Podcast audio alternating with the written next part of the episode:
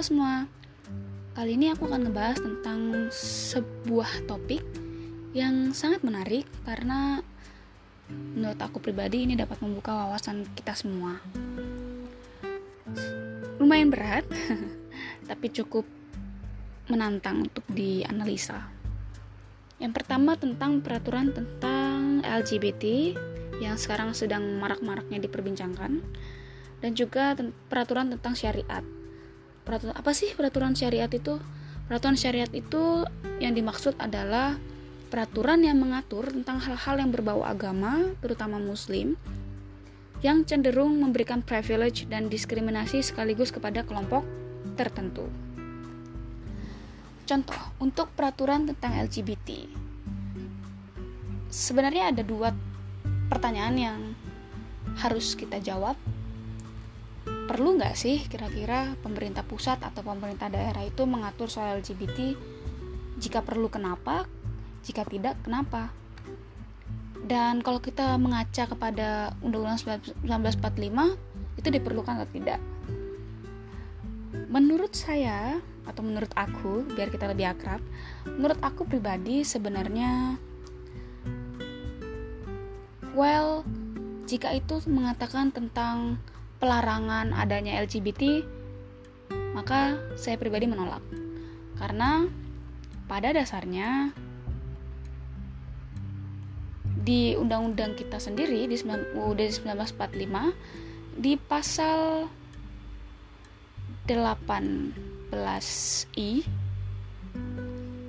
Oh maaf ralat di pasal 28I ayat 1 yang berbunyi hak untuk hidup, hak untuk tidak disiksa, hak kemerdekaan pikiran dan hati nurani, hak beragama, hak untuk tidak diperbudak, hak untuk diakui sebagai pribadi di hadapan hukum, dan hak untuk tidak dituntut atas dasar hukum yang berlaku surut adalah hak asasi manusia yang tidak dapat dikurangi dalam keadaan apa pun. Ayat kedua, setiap orang berhak bebas dari perlakuan yang bersifat diskriminatif atas dasar apa pun dan berhak mendapat perlindungan terhadap perlakuan yang bersifat, bersifat diskriminatif itu. Jika kita mengacu pada pasal tersebut, maka dengan jelas saya pribadi menolak adanya peraturan tentang LGBT dalam konteks penolakan LGBT. Penolakan LGBT di sini yang saya maksudkan adalah ketika adanya diskriminasi tentang mungkin tentang jabatan tertentu atau bagaimana orang tersebut untuk menjalani hidup atau mungkin hak untuk bekerja dan lain-lain itu dibatasi oleh karena orientasi seksualnya. Hal itu tidak dapat saya benarkan ketika terdapat peraturan perundang-undangan yang mengatur hal tersebut bahwa mungkin bahwa seorang LGBT memiliki let's say porsi yang kurang daripada orang yang bukan LGBT. Namun, jika konteksnya penolakan adanya pernikahan sesama jenis, saya secara pribadi, aku, I'm sorry, saya terlalu formal. aku secara pribadi menolak hal tersebut. Kenapa? Karena sebenarnya uh, seperti ini. Ketika menurut menurut aku, ketika itu berhubungan dengan bagaimana kamu sebagai individu, maka itu masih dapat dikategorikan sebagai kebebasan dalam berekspresi, berpendapat ataupun beragama ataupun hak dari seorang pribadi itu masing-masing. Namun, jika itu jika hal tersebut adalah dalam konteks pernikahan yang mana pernikahan itu secara konstitusi pernikahan itu sendiri dikatakan bahwa dalam Undang-Undang Nomor 1 tahun 1974 pasal 1 perkawinan merupakan ikatan lahir dan batin antara seorang wanita dengan seorang pria sebagai suami istri dengan tujuan membentuk keluarga yang bahagia dan kekal berdasarkan ketuhanan yang Maha Esa. Maka dari peraturan per perkawinan di Indonesia, hal tersebut tidak dapat dibenarkan karena dengan jelas dikatakan bahwa seorang wanita dan seorang pria.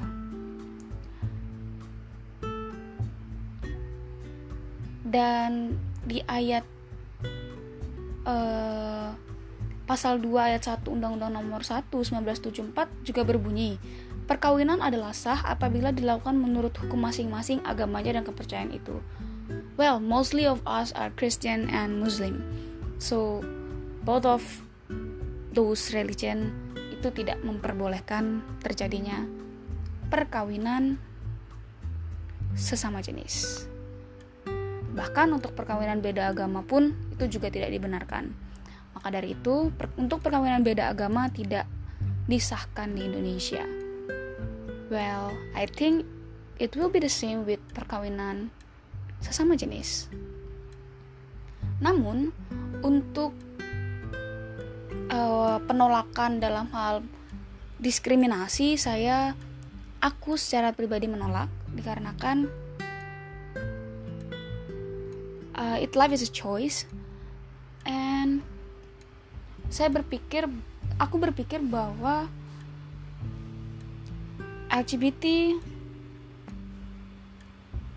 ini menarik ketika aku mendengar bahwa LGBT adalah sebuah penyakit di mana like it's very hmm, terlalu menyakitkan.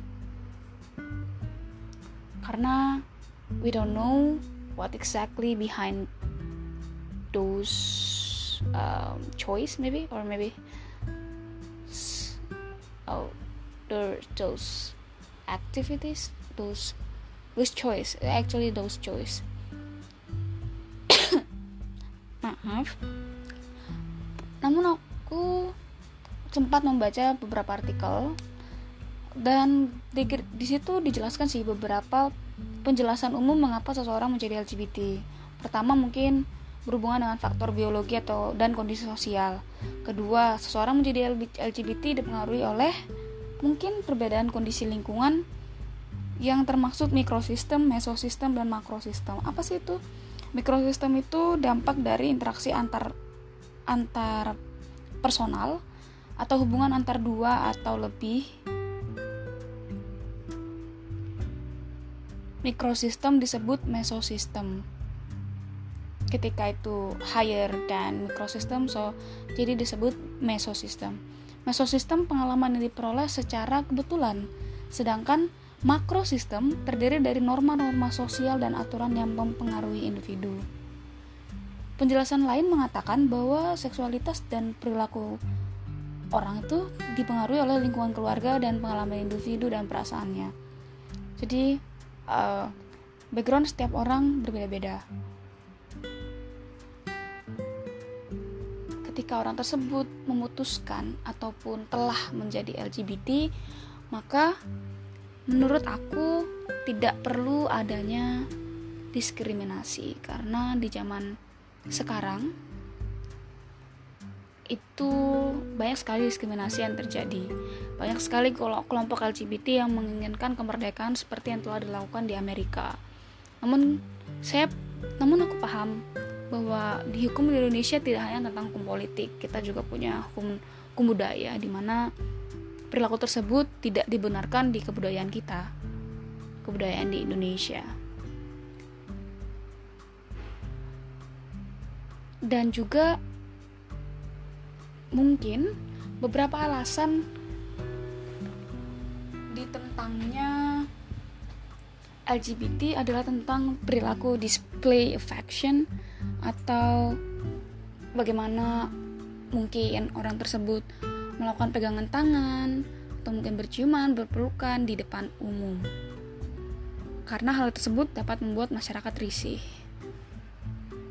Saya pak, aku paham jika tidak semua pelaku LGBT senang melakukan display affection, bahkan orang-orang yang tidak LGBT pun senang melakukan hal tersebut.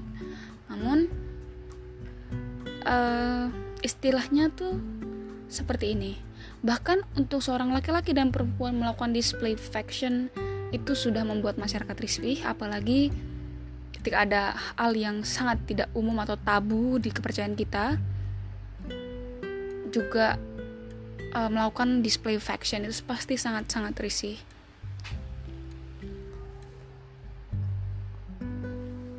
Jadi, perlukan negara atau pemerintah pusat atau pemerintah daerah mengatur soal LGBT?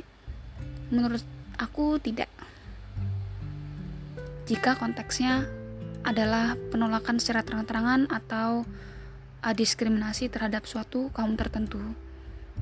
Kecuali terdapat kecuali mungkin ketika kelompok maaf ketika kelompok LGBT tersebut melakukan tindak kekerasan atau ketika uh, kelompok LGBT tersebut uh, melakukan pemaksaan untuk ikut dalam kaum mereka well it's okay.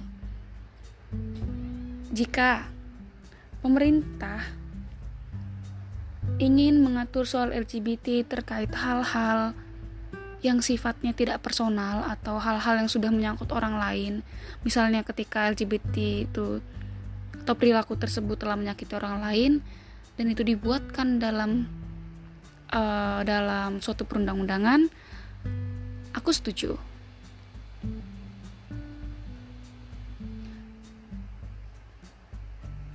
Jadi tergantung konteks dari isi peraturan perundang-undangan tersebut.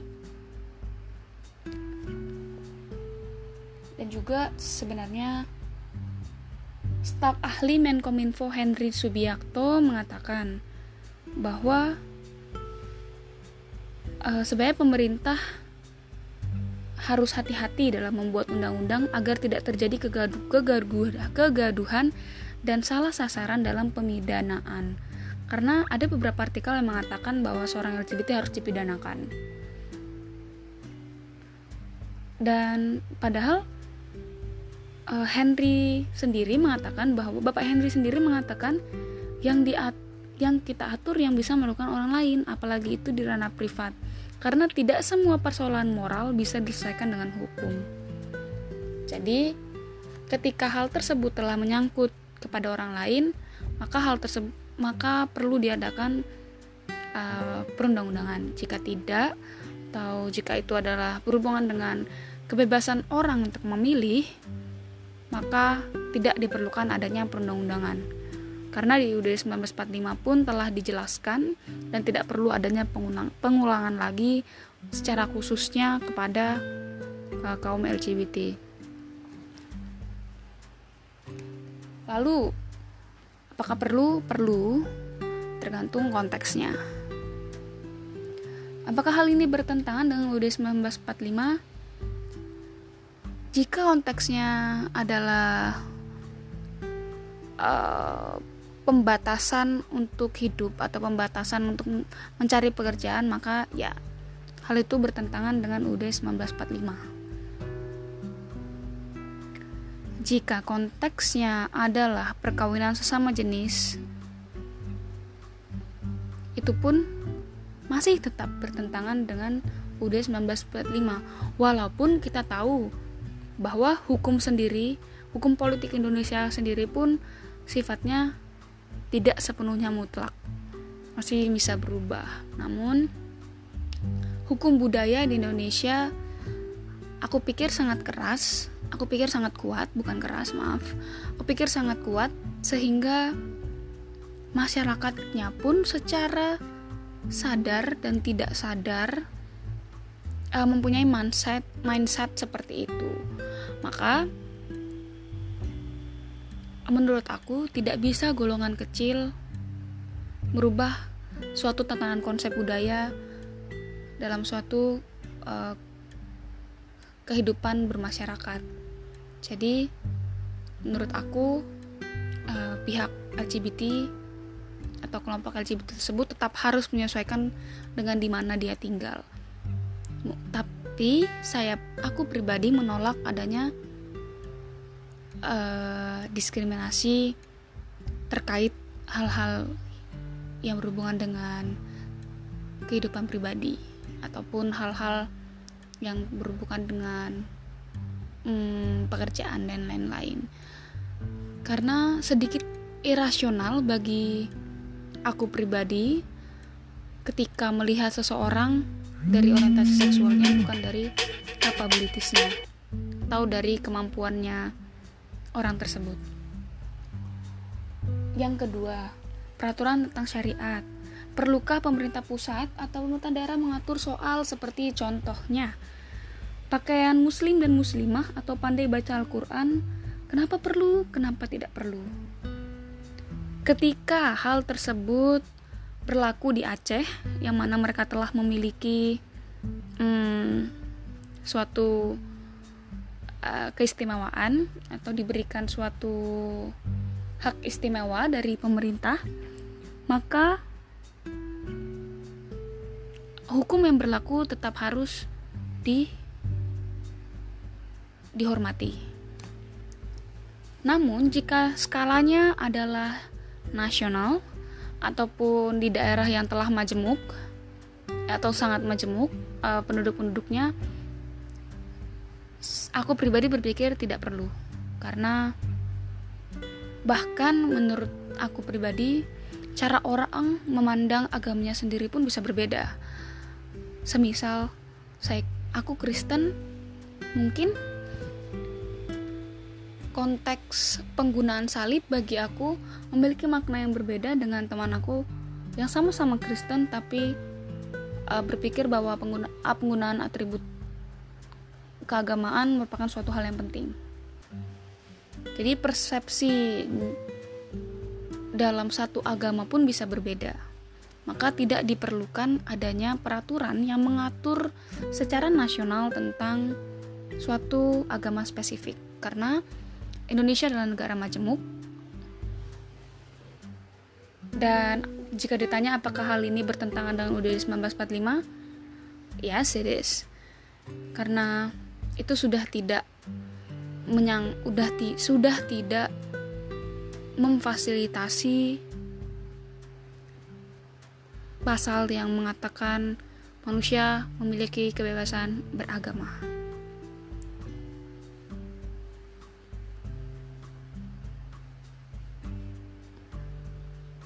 namun secara hmm, teo, uh, menurut aku pribadi ya ketika sebuah jadi begini kita tahu bahwa setiap ajaran agama memberikan hmm, suatu hal yang baik hal itu dapat dijadikan acuan buat beberapa hal untuk beberapa hal yang dikategorikan sebagai general general seperti contohnya minuman beralkohol. Kita tidak uh, kita tidak bisa hanya berpatokan hanya kepada semisal ajaran agama, tapi dari minuman alkohol tersebut itu bisa itu dapat disambungkan kepada uh, hasil mungkin hasil data hasil penelitian tabrakan akibat minuman alkohol. Jadi